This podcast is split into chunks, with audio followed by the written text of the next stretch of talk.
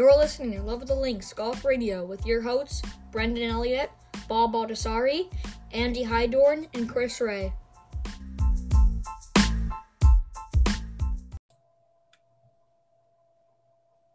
All right, Love of the Links back. You know what? I should have looked before I hit record on what episode, but we are in season three. I know that. I can't tell you which episode. Episode four, maybe five. 4.5 episode 4.5 well we've had we've had um maurice. Yeah. We've had calvin. Yep. We had just us for the first one. Have we had any others? I so. we didn't invite you andy to the others. Yeah. So you, you're at episode 12 bobby? It feels like 20 something but you know. We are. We're on episode 20 something but uh Masters hangover's over, but there's still a lot of buzz around Hideki's uh, victory and the impacts of that, not just you know in Japan, which is going to be obvious, uh, but globally. There's this. It's a big deal. Um, and right before we started recording this episode, we we were all talking about some of the impact that Augusta National has had in recent years. Um, but I wanted to start with what I had asked you guys before we started recording here. How cool is it to be able to follow whoever is your group, your players that you mark within the app or on the website, every single shot? How cool is that? I mean, I think it's awesome. And, you know, with all the fantasy stuff and with all the pools that everybody's in, to be able to watch guys that you generally don't care that much about, to be able to watch them hit every shot on the app, I think is pretty amazing. Yeah, I agree. It's you know the blended technology, tradition, some history, and the neat thing about uh, Augusta, you know, Augusta National is you can watch and Lou Louis Oosthuizen on the fifth hole, and you've seen him play the fifth hole all these times, or whoever it is. Uh, you know, you you're watching it shot by shot, and you remember good shots they made, bad shots. You probably can get in their head and see them over some shots or some holes that they haven't done so well. We've all been there. Like, oh shoot, let me just get this on the hole. Your job, but it's it's a nice feature. I, I remember, and to, this this year and last for for me as a PGA member really stunk that I couldn't be on grounds. But I remember back a couple years ago. I remember when uh, uh, was it Oosthuizen that had the double eagle on the second hole? Yeah, right. Yeah, right. Yeah. I had just left the second hole. I had camped out there for like a couple hours and I just left to walk over to 16. Um, and as I was leaving, I heard the roars from pretty much right where I was sitting, where I had a you know front row view of that rolling in. And then as I'm walking to 16, I hear a roar over there, and I think it was Adam Scott had got a hole in one. So, you know, there's there's a lot of nice things about being on grounds. You can't you can't sell that for anything but when you're home, sometimes it's nice when you can follow on your phone, which isn't allowed within the grounds of Augusta National, and you can you can see all those shots as they happen. Well, it's funny you say that. I I went to the, I want to say the 1989. No, that's not right. 93 maybe. Whatever Ryder Cup was at Oak Hill mm-hmm. in Rochester, right? Yep. And like we were there Saturday, Sunday watching golf all day long and I felt like I'm the only one that missed the Ryder Cup. like I don't I don't know what happened. I don't know, you know, because you you're victim to circumstance, like you said, Brendan. You're there on the second hole, you leave, Louis makes a double eagle. you know, it's like you only see a, a small part. So so I've always told people that you know watching on TV is so much better, right? It's it's you get to see the the aggregation of everything that's going on and, and the way that they produce it. And and then you throw in like the masters app and it takes it to a whole other level right? And you know i i had fun going down people's scorecards and seeing oh there's a triple. Let me see how he did that. Boom you see all seven shots and it's mm-hmm. like it's fun. And i know how much you love the uh, leaderboards at Augusta, Andy. Yes, I'm not a, not a fan of the the Masters app leaderboard. Maybe yeah. it, it just doesn't work with me visually, but The rest of it's pretty awesome. That's pretty cool in person, though. I got to say that, like the crowd reactions you get if you're sitting on 16 and they slap up. I remember when Mickelson eagled, I think he eagled 13 and then hold out on 14, his last victory. And like you hear the roar, maybe it was a birding on 13, but you hear the roar for that. And then you can get the sense of what a birdie sounds like or an eagle roar on one of the par fives but it was some other level when he hold out on 14 and i was sitting on 16 you're like what in the hell just happened? And waiting for that board like everybody's eyes just turns and looks at the board. And sometimes you can see the little guy behind the thing like looking around as he's getting ready to post the score. It was funny. Um, i was talking to a friend tom henderson um, who was there right and he said it was surreal being there because it, it didn't matter where he went. He got a front row seat to see anybody yeah. hit any shot he wanted. And, you know, I remember saying to myself at one point, the, the final group on Sunday, I, I want to say it was on 14. I looked at 14 green and there were like eight people around the green. And it was like hardly anybody there. It was just an odd thing.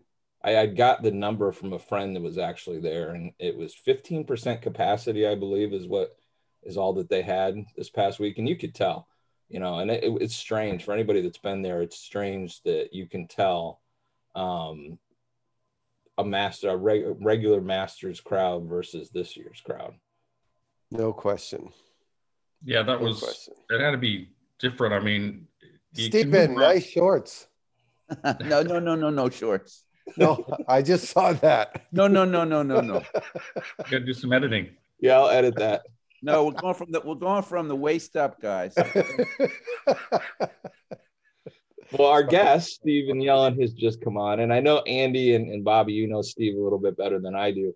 Steve, I was telling Andy the other day that I remember a presentation you did. Probably this goes back maybe eight, nine years. It was at an East Central chapter meeting at Southern Dunes. Um, Oh, I remember that. You you were there and we and you yeah. told the, the dinner party story and you and you went into the whole FMF uh, system and I have a lot of friends in my world that are very big fans of yours. Uh, Andy's one, Bobby's one.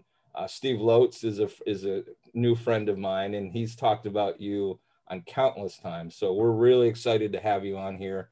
But since I know you least probably of the other folks on here. I'm going to let Andy and Bobby kind of run with talking about this. I did brush up last night on what fluid motion is, and now I'm even more intrigued than I was before. So I'm offline. I got to connect with you at some point to see how oh, I can maybe incorporate to. this. So, okay. Andy, Bobby, whoever wants to roll with this with the introduction.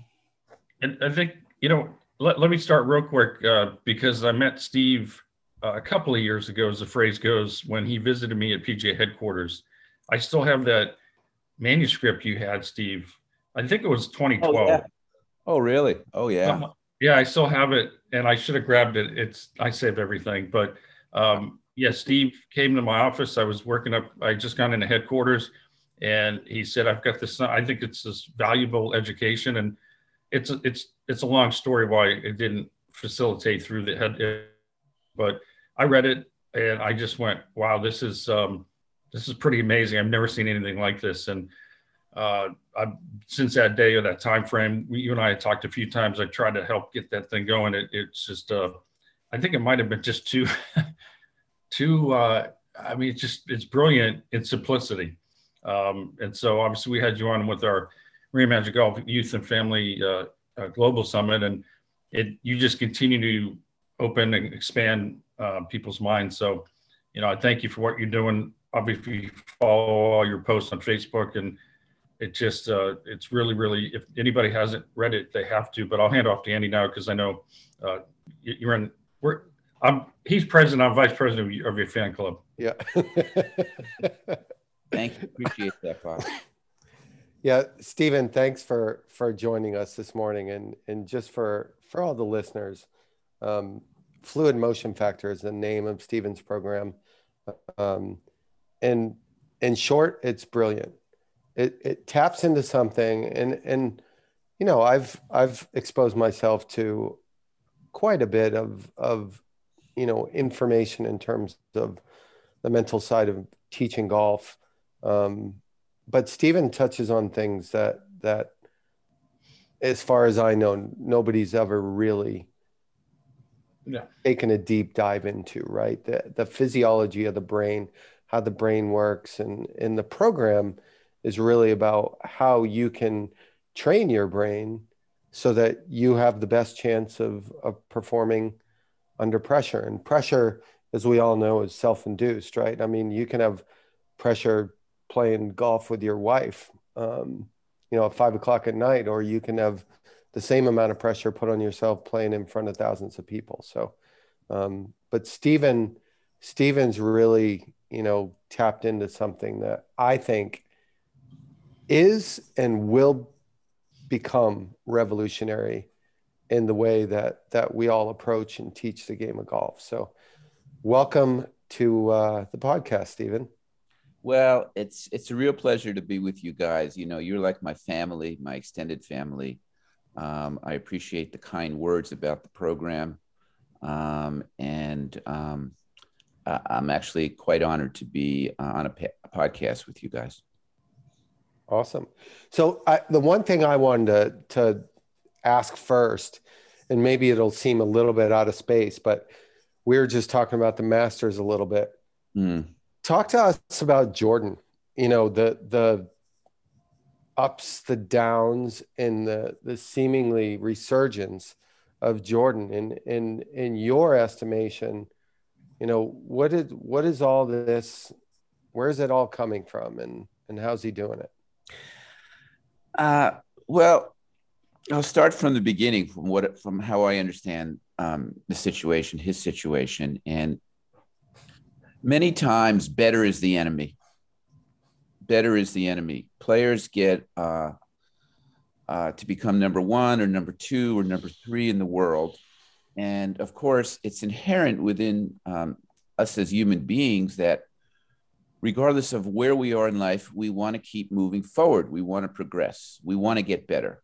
We want to have a better job, make more money, better relationships. And if we're number one or two or three or four um, golfer in the world, well, if I'm doing it, uh, if I'm having so much success now, what if, okay, I can do this better? And that's um, that's a little bit, actually, not a little bit, it's a lot of a double edged sword. Because if you're number one in the world and you're winning major championships and you say, I want to get better in this area, I want to change my swing to get 15 more yards, which Jordan did, what Jason Day did. Um, you can go back to Trevor Immelman. You can go back to Ian Baker Finch. There's a whole host of players you never heard of who have done this as well. Then it's a very, very precarious path. And the reason why it's a precarious path is that you have to un, you have to understand the neurophysiology of what it takes to um, produce a repetitive swing, a consistent swing, a, sw- a swing that's well synced. And it's you guys i think are very familiar with this uh, especially andy since just edited all my videos is that the brain physiology has to operate in a very specific environment in order to sync a swing or control the distance on the wedges or repeat a swing and the environment can be described um, sort of a long answer but i think it's you know a thorough answer the environment can be described um, in one word wholeness. The brain physiology was designed to create fluid motion when it experiences a threshold level of wholeness. Wholeness is not the absence of parts, wholeness is the togetherness of all the parts, where not one part or not one aspect of the swing is overshadowing any other aspect of the swing. Now, that's a delicate dance, especially on the back nine of Augusta on Sunday. So when someone says to themselves, or the coach says, you know, I think if you get 10 or 15 or 20 more yards, it'll put you in another category. So instead of hitting, you know, uh, a three iron, you'd be able to hit maybe um, a, a six iron or seven iron. And of course, you know, because we always want to improve in life, a lot of us bite that poison apple. They take a bite out of it. And I think what Jordan did three years ago or four years ago, however many years, he said, okay, yeah, let's do it. So what happens is the instructor looks at the swing very carefully and says, um, if we can only do this, okay, then I think we're going to hit the mark. Now, what happens is that this, this starts to become the star of the show during the swing.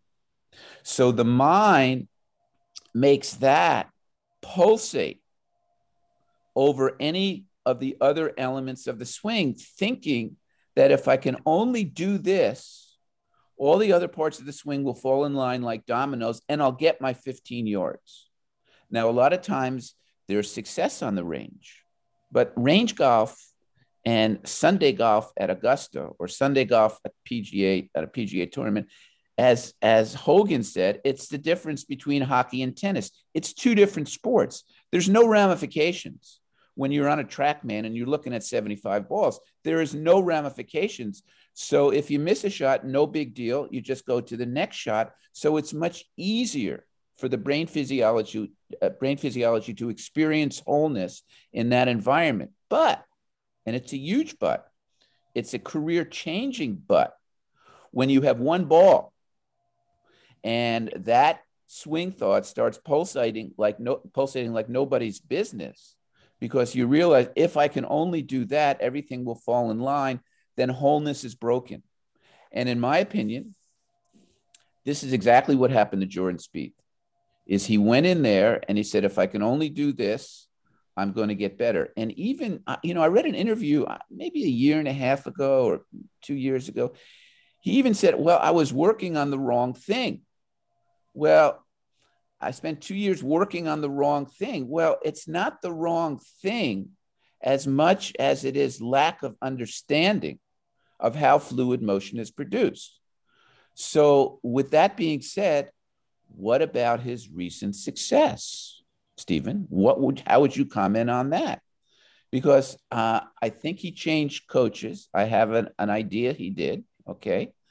And uh, maybe they started working on something different and that clicked. Well, the only reason it clicked and the only reason any swing change is going to click is not the brilliance of the swing change, because any top coach can take any PGA player and tell them exactly what they would need to do to take their swing to another uh, another level. You know, you can take two or three of the top guys. They may differ a little bit, but you know they'll pinpoint something. Is that Jordan started to create more wholeness in his brain physiology. That is the only reason why his game went to another level. Because if he went to another swing coach and they started working on something different. If the brain physiology did not experience a threshold level of wholeness during that 1.5 seconds it, t- it takes to generate a swing, it doesn't matter how brilliant the swing change would be, wholeness would be broken and the swing would be very challenged to be synced, especially in pressure situations. So it, it to me, it it's it's very easy to understand why somebody can go down that rabbit hole. Hmm.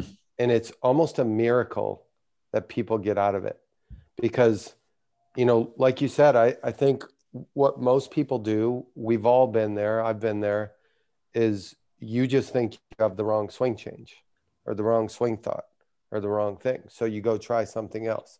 And then you try something else, and you try something else. And the fact that people don't really realize how to get out of it it's a miracle that people do. It's a miracle. It has destroyed many careers. It has kept the majority of PGA and LPGA golfers and even your average golfer from ever reaching their potential in golf. It's a miracle that uh, that people continue to play golf with this understanding because they go out there with this swing thought pulsating like the lights outside of the Bellagio Hotel. They hit five or six shots that keep them coming back, but at the end of the round, they're mentally and physically exhausted, and they're questioning why am I spending four or five hours away from my family, and I'm I'm so aggravated at the end of the day, and to top it off, on the range before they play, everything is just fine and dandy, more or less. So there's one question that every player, every coach, every commentator needs to be able to answer in order to understand not only golf, but all of sports. Because uh, my program has been taught, I think, in 12 or 13 sports. Fluid motion is produced identically in every sport. Do you think the body really cares whether you're throwing a curveball or hitting a flop shot? It's, it's, the, same, it's the same processes in the mind. And uh, that produce fluid motion in every sport. And the question is very simple How is fluid motion produced and why does it break down?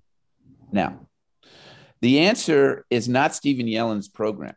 In many ways, this is not fluid motion factor is really not Stephen Yellen's program. Stephen may be clever, he's not the creator. He didn't create how fluid motion is produced. Just like a, if you go to a cardiologist, a cardiologist did not create how a healthy heart operates. But if you can answer this question, as you said, Andy, every week, every six weeks, every, you know, six months, every year, you're going to be searching for the answers. And even the pros, they're playing, you know what? They're playing blackjack every week. You know, I went to a, um, well, it's now it's the Corn Ferry Tour. was, what was it before? Buy.com or um, whatever it was called. Take your pick. Take your pick. Okay. Nike. I went there about uh, maybe two and a half years ago, and I go to the range, and I think it's probably pretty close Uh, on the PGA Tour as well. Every player had a TrackMan. Every time they hit a shot, their neck would go 180 degrees, and they would look at the numbers. And I walked, I walk up to the range, and I'm just smiling. I'm saying, "Really, really, seriously." You really think you have a chance to not only get on the PGA Tour, but actually have a, a successful career on the PGA Tour. You are you are playing such blackjack because what happens not only do you become a prisoner of the numbers, then what happens is that you become a prisoner. Oh, that's what I did on that shot to generate that angle of attack. That's what I did. So what do they do? Well, they they pack their little TrackMan up, okay? Then they go on the course. Where is all the attention? oh, I got this angle of attack uh, because I thought I did this with the club. They're systematically like trying as much as they can to break wholeness. How much can I break wholeness before I pull the trigger? And the reason, there's two reasons why they have that. One, they cannot answer the question how is fluid motion produced and why does it break down? And two, they equate attention with execution. They equate attention with execution, meaning if I put more attention on doing something very specific, I have a better chance of actually executing it. This is so far from the neurophysiological world of how to create fluid motion. Because if you ask any golfer, which I have asked, and some golfers that have won major championship, can you give me one word to describe how it felt when you played your best? You get one word, not two words. The top, and you guys think of your words, okay? The top three answers are simple, easy, effortless. Simple, easy, effortless. Not focused, not concentrated, not determined, not anything to do with attention equals execution is that what they're saying is that for whatever reason that day, because they don't really understand how they got there, and even if they got there, they, don't understand the dynamics of how a, a fluid swing was produced. They created and experienced deeper levels of wholeness. You could say deeper levels of silence. You can say deeper levels of abstraction, which is getting away from this hmm. concrete, let me do this, let me do that and that's the only reason why they played well that day. Let hey, me, Steve, go ahead, Bob. But you know, to your one point, I saw this in the early 2000s. It started to uh, I, I, was aware of it. I, I would say I was starting to get concerned seeing youth golf. And I was at my club many years in a row, I was hosting big regional and some national youth events. And I've had this conversation with, oh boy, uh, Jim McLean, um, Dr. Gary Wiren, some big, you know, some big instructors. And I talked to them about this that I saw the parents out there with the kids and they had a videotape every swing. And every swing, then they're double checking. And then they're on the golf course videotaping. And my my simplistic mind was saying these kids were getting in tournaments, and if they went bogey, bogey, bogey, they wanted to go, "Hey, coach, what what did I do wrong?" They couldn't rescue themselves. Uh, it was just this fascinating thing I saw. It, you know, it's I don't know. I, I, just these kids were relying on every. They couldn't rely on themselves to rescue around. Is a phrase my dad used to say to me as a kid. You know, you know you're going to get better when you're in the middle of round, things aren't going well, and you somehow can get it into the clubhouse. That phrase, and um, so you know that one comment you made, I I align with that. And the other quick thing I want to throw in was, um, you know, as these tour players embrace more and more of what you're doing, the, the better players. You know, we've seen the history of golf. When I was at PGA Village, uh, reading back magazines back to the 1920s and 30s, and the game was in trouble because the shirt and tie and the jacket was going away. And then, you know, there's been these crazy, right. you know, when the Metalwood came out, um, all, all you know, this is going to be crazy. Um, sorry, Andy, I don't mean that the wrong way. uh, but, you know, and then physical fitness wasn't overly embraced. So into this new frontier, what you're doing, uh, you know, is, is a 55 on that realm now, you know, be the four minute mile goes away and all of a sudden that that record keeps going lower. Well you know i had the good fortune of becoming um, and and for sure your your comments are are, are spot on are right on. Um, bob um, i had the really good fortune of meeting a world-class neurophysiologist many many many years ago and he worked with two olympic teams two top winter Olympic teams, Denmark and Norway. And of course, I think the last Olympics, Norway just crushed the Winter Olympics. And he told me something that um, completely changed my understanding of sports. And not immediately, it took a couple days. But he said, his name is Dr. Fred Travis. He said, Stephen, you know when you groove a motion, that motion cannot break down. What breaks down is the ability to access it. Well, I think it was 48 hours um, later, I woke up. And sometimes, you know, you have very clear thoughts immediately when you wake up. Your mind is just like, you know, on high alert. Excuse me. And there was a nuclear explosion in my brain. uh, uh, you know, and um, I realized the ramifications. Holy guacamole. Are you serious? I saw the whole picture of sports completely changing, how sports is not being taught properly, how sports is any sport, all sport, how sport is not being played properly, why, why, why athletes do not reach their potential. They don't understand this neurophysiological fact. It's not an opinion, it's a fact. And I realized, oh my goodness, on every shot, regardless of playing level, everyone is trying to recreate the swing. Now, we're not talking about beginning or inter- intermediate golfers who are building up muscle memory. We're talking about golfers who have a repetitive swing.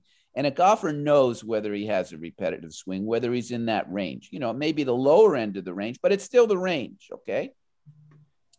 And I realized, what are they doing? They are looking for their glasses, and the glasses are on the top of the head.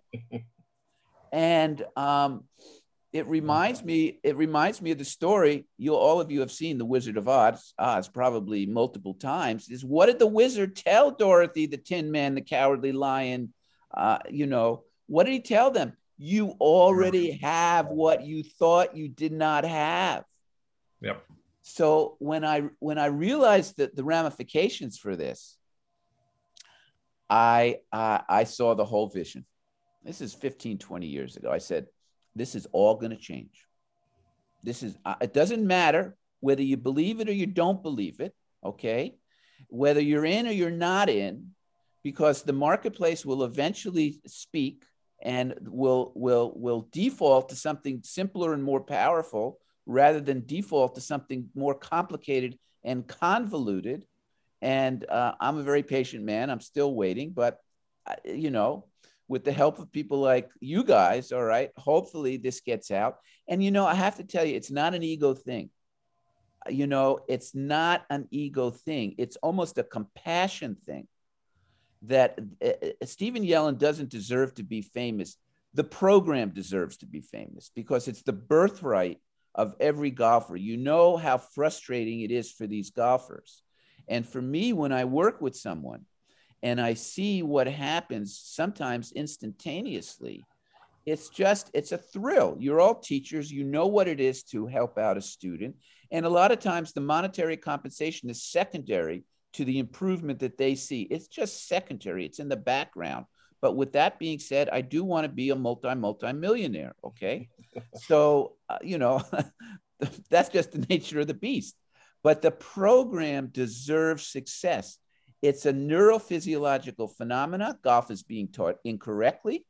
The pros uh, going through the certification program at the PGA are not being taught. I won't say incorrectly. I'll, t- I'll say not as fully as they uh, understanding as they could. And as a result, the next generation of golfers are being brought up on TrackMan. They're being brought up on the story you just said, Bob. What did I do wrong with my swing? What did I do wrong with my swing? It, it, it it's it, it's a semi tragedy, okay, in a way. Stephen, there's there's an exercise I love to do with some of my juniors, and it, and it's once they get to a certain level where we see some repetitiveness I'll take them out onto the golf course and I'll say, you pick one, maybe two clubs. And uh, the idea of this, and I'm, and I'm, and I'm thinking it's kind of going along the same lines of this, is it tries to quiet the mind with thinking about the mechanics of the swing, as you said, because if you choose a seven iron and you're playing a 500 yard par five, well, there's nothing more you can really do than just swing your seven iron and they'll go up there and hit three good seven irons and be right up by the the green and go, oh, I'm chipping for birdie, or I get up and down for par. And and I tell them, and again, correct me if I'm wrong. I said it's just like when you get into trouble and you really can't do anything except pull out a six iron and hit it back into play. Do you really think about your swing at that point, or are you just putting a swing on the ball? So I'm, I'm curious if those types of thoughts or those scenarios I put the students through if, if that's going along these lines. That is brilliant. I am going to steal that um, that exercise. I hope you don't mind. No, it's fine. I, no, I think it's absolutely brilliant. In fact, uh, I'm working with a, a really good um, uh, senior amateur golfer right up Andy's alley um, uh, who wants to play in um, he maybe not as good as Andy, but he wants to do well in his sectional event. Okay. And I'm going to do that exact uh, exercise with him. And the reason why it works is you nailed it, Brendan. You nailed it, is that it quiets the mind. Now, the cerebellum, which syncs the swing, which is able to self correct the swing, can only really work properly when it exists in a, in a when the mind is silent. So when you take and what happens when you do this is that they start to experience time normally. Time is ultimately what controls the motion when you're in real time, meaning you're experiencing the swing as it unfolds physically, you're, under, you're, you're experiencing, you experience it, especially in the transition where all the drama takes place. Mm-hmm. Then when time is experienced normally, then the swing could be synced. When there's the slightest over anticipation of an event that has not yet occurred, even if that event is going to occur in half a second between the time you're at the top and the time you make contact with the ball, then the essentially the body starts doing crisis management on the way down. Now, when you're on a 500 yard um, par five and you give a guy a seven iron and says that's all you can hit, they never go into the future because they realize they realize that hey, you know, I can't get home in two. I may not be able to get home in three. Okay. Let's enjoy the ride. And this feeling of let's enjoy the ride allows the cerebellum to swing to sync the swing, probably allows more swing speed. It allows uh, you know them to find the slot, square it up, make better ball contact or whatever. So I, I think it's I think it's absolutely brilliant, and I I really think that all golfers should uh, uh, um, actually do this in a practice round one or two times where they take out a seven iron or a nine iron or a six iron because then what happens is they start culturing the mind to be more familiar with that space. It's culturing the mind to be more familiar with that space of silence. So um, congratulations. It's absolutely brilliant. The swings you see are silky smooth when you do that too. Oh you see a different do you see a different swing? Oh yeah. Yeah. Well you see their authentic swing the one that i know is there. Exactly. Beautiful. You know brendan great point. and for me growing up, I played one club all the time. I think that was just almost around Andy, you know, Alfred's in oh, New England, but mm-hmm. we played one club all the time. Your creativity was off the charts. You had to create, and you didn't get stuck in some minutia of perfection. Seve, obviously, was famous uh, when he grew up, and you know, it just reminds me what Brendan said. Uh, I do for 20 something years more and more and more, and I'm almost at the verge of just almost old school. Go back to only ever giving coaching even a beginner on, on the golf course. I mean, that's where the magic is. Nobody wants to sit on the range and hit balls for, you know, it's like whatever. Uh, but it, when I'm on the course doing all my coaching and there's a situation and, you know, to take a little bit from behind Andy up on the wall, situational awareness, like situational football with the Patriots, and we'll be back better this year. So I digress. But uh, the, I'm struck by how many times I'll say, excuse me, uh, all right, there's it's 180 yards. Uh, let's do a layup. And so somebody takes their club, and it's just this relaxed thing, and they hit it, and it's a foot into, or they might hit it into the penalty area now it's called. And I'll just say, uh, geez, you know, when you lay up, you want to lay up, and but it's this relaxation, Stephen, and they make a maybe their best swing, no expectations, and they hit their best shot. I don't know how many times I've seen that. I don't know, Brendan or Andy, if you've yeah. seen it, but this uh, this idea just laying up frees up the mind, I guess, relaxes somebody. It's so many times they hit such a great shot. It's amazing. You know, in my opinion, okay, the first um, the first goal that a professional should have with his student, the first priority that a professional should have with his student is to get their cerebellum working correctly. This is now this is it's, it's very abstract. I mean, well, this is, is this coming from left field? No, it's coming from neurophysiology.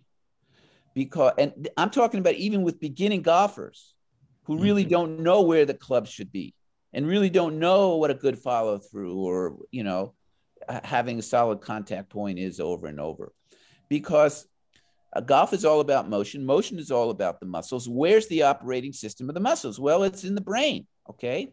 So, unless the origin of the swing is working correctly, then, you know, it's a slow boat to China. Now, there's a way for beginning golfers because they're putting money in the bank. Muscle memory is is located in the basal ganglia. It's like a savings account. You put money in there. You put money in there until you have your goal of enough money, ten thousand dollars, twenty, whatever it is.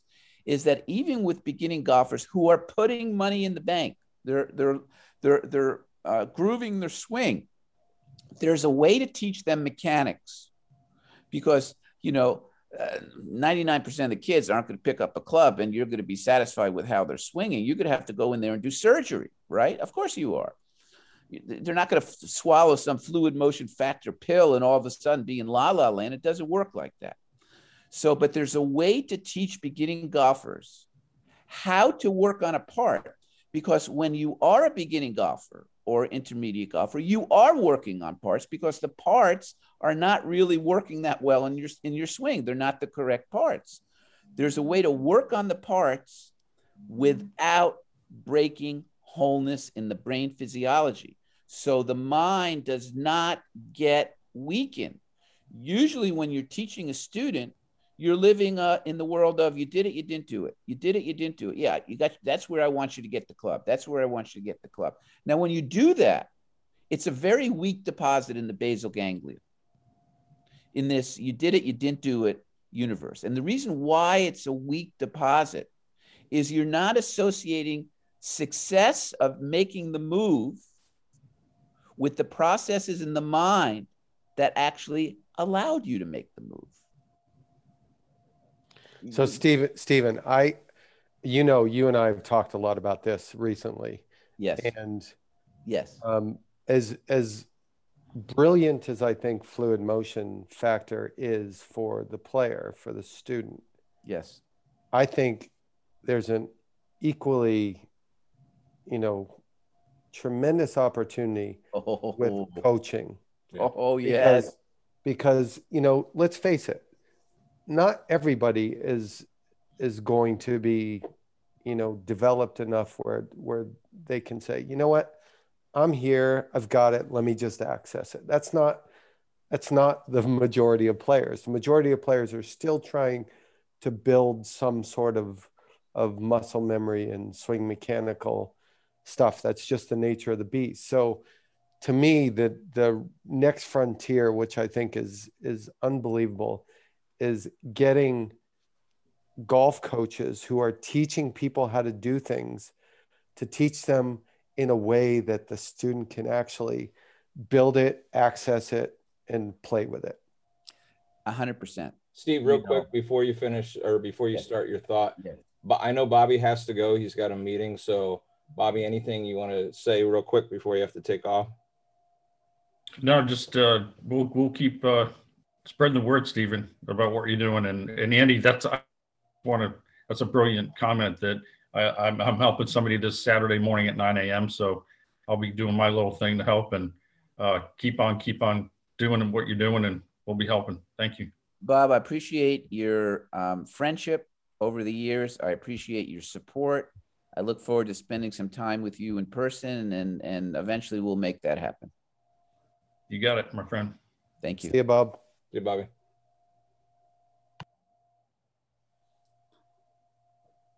Okay, so I have a, a few comments on um, what Andy just said based on experience.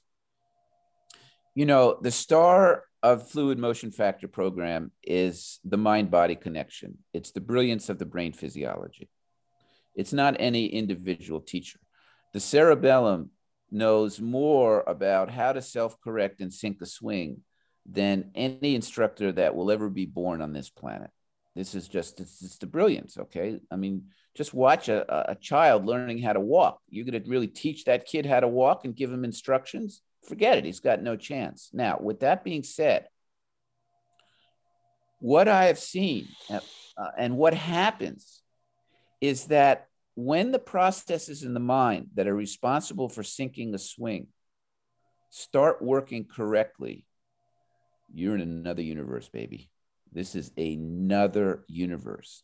You are going from a, um, a four cylinder Camry to a 12 cylinder Ferrari or Lamborghini. And what I have seen with the golfers that have mechanical issues, obvious mechanical issues, any any instructor who understands the swing can watch them swing and see that oh that's uh, no bueno there okay? That you're not gonna you're not gonna be able to um, repeat that swing and and get the results you want is that when the cerebellum starts working correctly this unbelievable andy you have to see it to believe it okay and we'll we'll make that happen in person with some average golfers what happens is that the body starts to default to simpler and more powerful positions, even if it doesn't understand what those positions are. Because the body, and, and Brendan, you have, I'm sure you've seen this uh, many, many times, uh, you know, and you see it, you see it with the seven iron. Okay. What happens to the kid's swing when all of a sudden he knows he can't get there in regulation. He's probably going to make a double or at least a bogey or whatever. What There's no- happens to the swing? There's no, there's no forcing it at that point. and and what happens to the mechanical efficiency of the swing? It all falls into line according to how it should. Like you said, whether they know what that is or not. It doesn't matter. They don't have to know it. They're probably better off not knowing it, okay? Because then they start to put their attention on it. So, what I have seen, and for the most part over my career as teaching, I've worked with elite golfers, um, either on the amateur or professional level, but I've also worked, excuse me, with 18 handicap golfers and 24 handicap golfers. And I've seen what happens, and it's a jaw dropping thing. Now, you get a jaw dropping response like, really? Now, this is not going to correct all the issues. But what it does, it starts smoothing out some really major issues. And after you do that, when I work with anyone, okay, I, my first goal, in fact, my only goal, is to get their cerebellum working correctly, then get it out of the way. I, I'm getting out of the way. And I'm just trying to make their cerebellum work even more correctly, more correctly. Now, I can only do this because I'm not a swing coach. I don't understand the swing like, like um, you and Andy. I'm not qualified to explain it. I have some basic understanding, but you know, uh, you know, I'm still in the sixth grade. You guys have graduated high school with that. But what I've seen is that these issues start to resolve. Now, when this happens, it it's a little threatening for a golf instructor to, to have this power and have this knowledge because they have to leave their ego at the door. Because when someone takes a lesson and you're the instructor, well, I understand the swing. You don't understand the swing. I know what has to happen. You don't know what has to happen. So you better listen to me. But if the person has a, a balanced, if the instructor has a balanced enough ego and they can set up the situation where the cerebellum is working correctly, they become a superstar. They'll get more lessons. People will be lining up to see them. Now, this, as Andy said, this is a huge revo- this is a revolution. This is saying that you know what? Maybe there's a better mousetrap out there. Maybe there's a better way to do it. A lot of instructors are not going to want have to do anything with this, but eventually they'll be left behind because if people are getting better with one form of teaching, they're going to start gravitating to that kind of thing. So that's what uh, I. But then, but let me say, but to complete Andy's thought, if you take them down down the Chinatown and they get the cerebellum working correctly, and there's still issues in there that okay, this ain't going to be fixed like this. All right, it could be fixed to a certain degree, but we have to go in there and do surgery. Then there's a very specific way to do that where you're working on a part, but you're not weakening the brain physiology's ability to sync the swing. Yeah, I mean it's it's definitely a delicate it's a delicate path, right? Um, and and I I do believe, and and again I've said this to you numerous times, that's the next frontier in golf coaching is is getting getting coaches to understand it's a when they when they do start to help people make some physical changes they're making those changes in the arena that allows the student to accept those changes and and kind of you know make those improvements like they need to be so i wanted to switch subjects here real quickly so and and uh you know S- stephen works with scott mccarron who Yep. who uh i it was it last year or the year before where he won the schwab cup It's Year 19. before year before 19. So, and and Scott's been been great in crediting Stephen for for you know helping him with his successes. Um, but one thing, and I remember I was on the phone with Stephen asking him this. It came down to the last event of the year, and Scott had a lead, and Scott was trying like hell to keep his Schwab Cup lead, and it was an amazing set of circumstances that allowed him to win the Schwab Cup. But he was melting. And can you comment a little bit on on that weekend Stephen, on what was going through Scott's mind? Okay, so anyone who's gone through the fluid motion factor program um, gets sold out to it rather quickly because um, we're set. I'm teaching them to set up the circumstances to produce a fluid swing that usually just shows up by chance, but we're setting it up by design. And it happens really quickly. Sometimes it can happen within three balls on the range. And the guy turns, he says, I never want to leave this space again because the mind wants to experience that. So, what I found a few years ago, more than a few years ago, four or five years ago, I found something very interesting that perplexed me eh, eh, eh, initially. And that was people would go through the program, they would um, be able to do it on the range, they would be able to do it uh, on the course, but occasionally, and sometimes more than occasionally, they wouldn't be able to do it in a competitive round. And then I realized that um, um, why? This doesn't make initial sense to me. They're sold out to the program. They can do it on the range. They can do it in a, in a practice round. And they're having challenges sometimes, um, you know, in a competitive round. And then I realized that um, being um, a competitor still in tennis, I still play tournaments. Well, there's only one reason uh, fear. It's fear. Fear blocks the ability to access deeper levels of silence. Fear blocks the ability to access deeper levels of silence. There's a block, it's like a roadblock where you have to stop and then you can't access it. Now, every golfer, I don't care who it is, experiences a certain level of fear out there. But if it goes past a certain threshold and interferes with the cerebellum's ability to sync the swing, then you have a little bit of an issue. Now, Scott Scott won three times on the PGA Tour. He got to the Champions Tour. It's not like he put more money in, in his bank. It's not like all of a sudden he had more muscle memory. No, he had the same when he was on the PGA Tour as the Champions Tour. He was just taught how to access it. It's the same player. Okay, the same amount of money, 10,000. Maybe he accessed uh, 3,500 or 5,500 on the PGA Tour, and then he gets to the champions tour and he can access you know 90% of it most of the time. So he wins 11 times. Now he's in a career changing round. What happened to hideki the last three or four holes okay? What happened to that bogey free round you know all of a sudden he starts leaking a little oil and he's in a position where he, he knows he wins the masters his life has changed forever do you not think there was a little fear that he started to experience? Okay, mm-hmm. of course there was. So Scott, extraordinarily talented golfer who's accessing the majority of his money in the bank account, is in a, a career changing back nine. He's never been there before.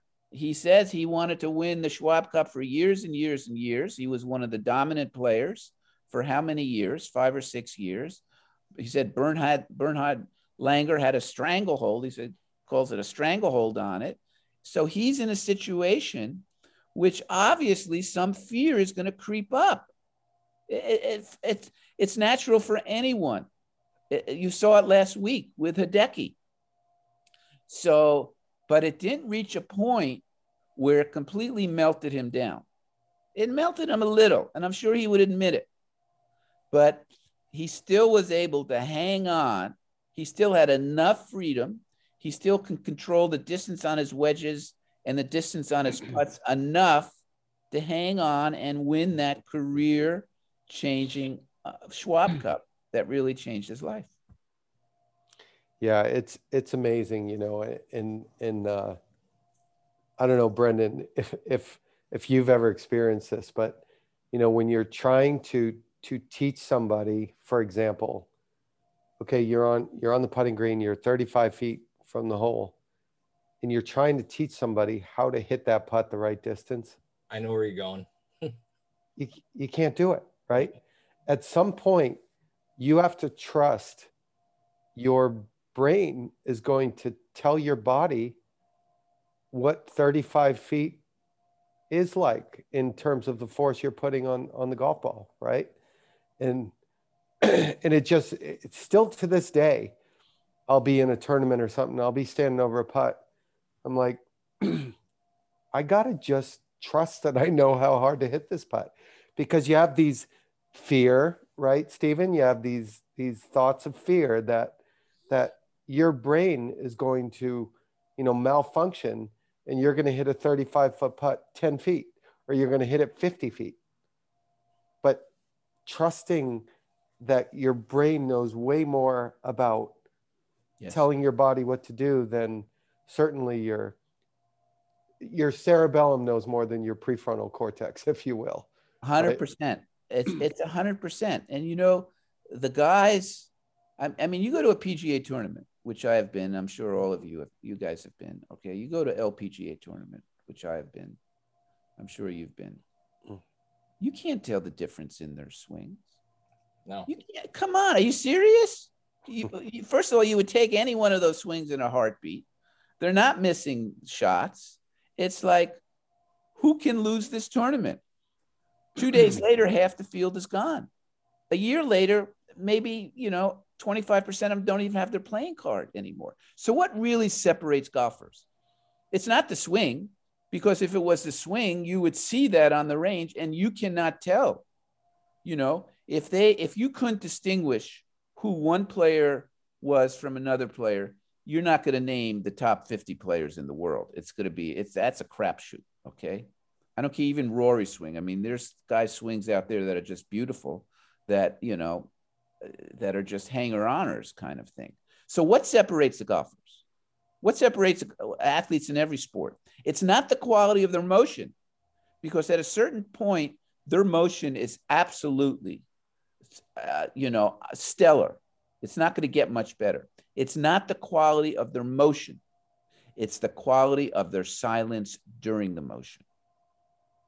And that allows you, it enables you to access your money in the bank.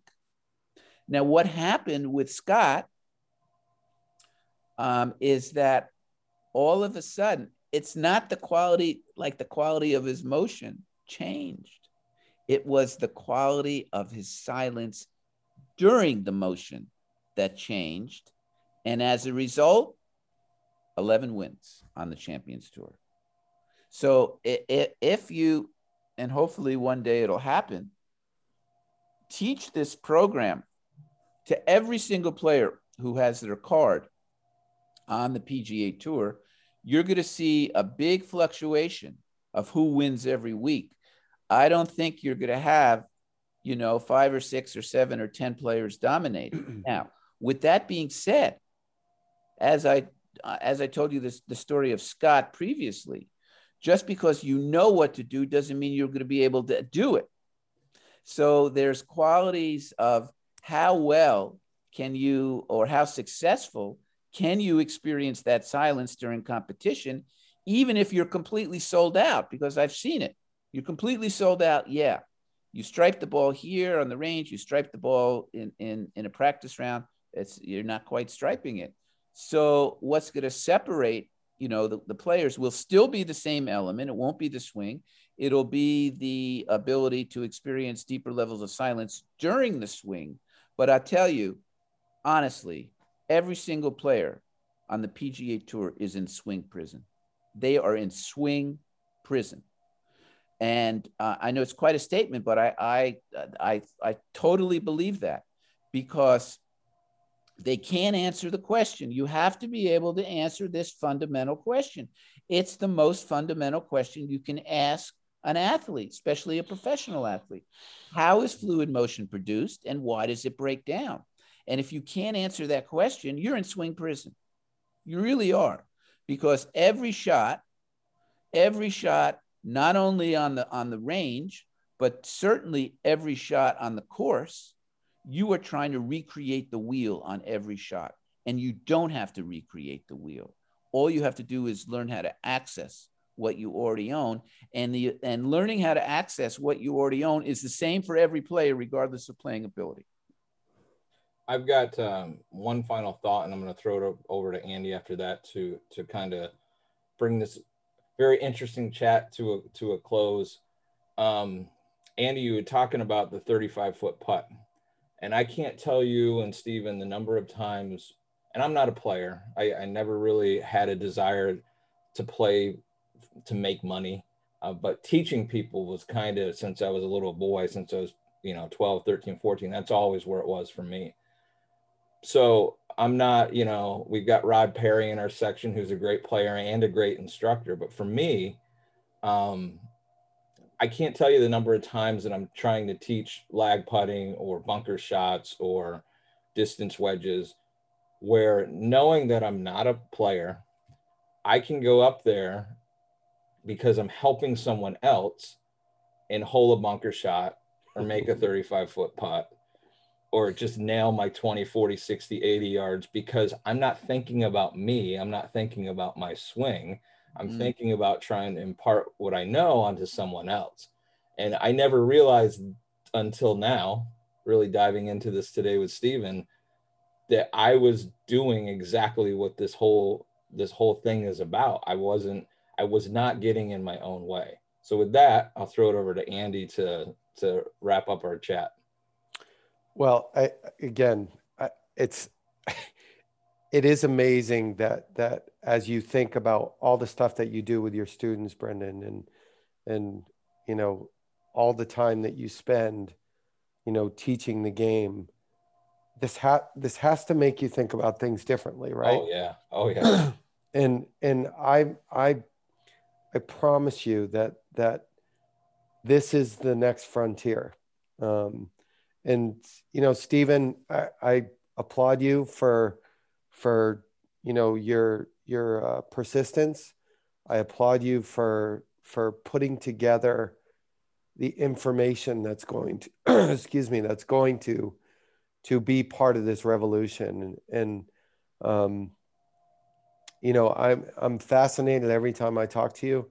Uh, it's it's I learn more um, both from from the educational side of things and from the playing side of things. Um, so thank you for spending the time with us. Um, it's been it's been great, and it'll continue to be great. Um, there's there's a need for every person in this world who plays golf to know fluid motion factor. Yeah. Well, that is absolute music to my ears, Andy. And um, you know, I've been very patient because I know this is, um, you know, it's a paradigm shifting um, reality, and people like to hold on to their paradigm. They have a lot of time and money invested in it, but um, this is nature. You know, this has been um, where I find uh, refuge. That it's not Stephen Yellen. This is nature. It's it's science. It's your birthright and um, and it should be known by all. And uh, when it is, you know, you'll play better golf, and that's all you want to do anyway. So I've done a number of podcasts, but I I, I have to tell you, this is absolutely one of my favorite ones. Um, the, you know, the questions that were asked, the the the quality of discussion, and you know, the people who were asking the questions and being on this are you know three guys that I really respect. Got to know Brendan a little bit more and um, you know let's see where this journey leads. And andy you know you're the man buddy. You can help make it happen. We're we're on it stephen i promise you. Great great great, great. stephen thank you. And for all our listeners i'll get this all edited and uploaded onto our uh, all of our social media the video portion. And then you can find the podcast the audio on any place you listen to your podcast. Again stephen thank you. Andy and Bobby, who's already gone. I appreciate you guys being on the podcast with me. Love of the links. We'll talk to everybody soon. Thanks, Thanks gents. Thanks. Have a good day. Appreciate it.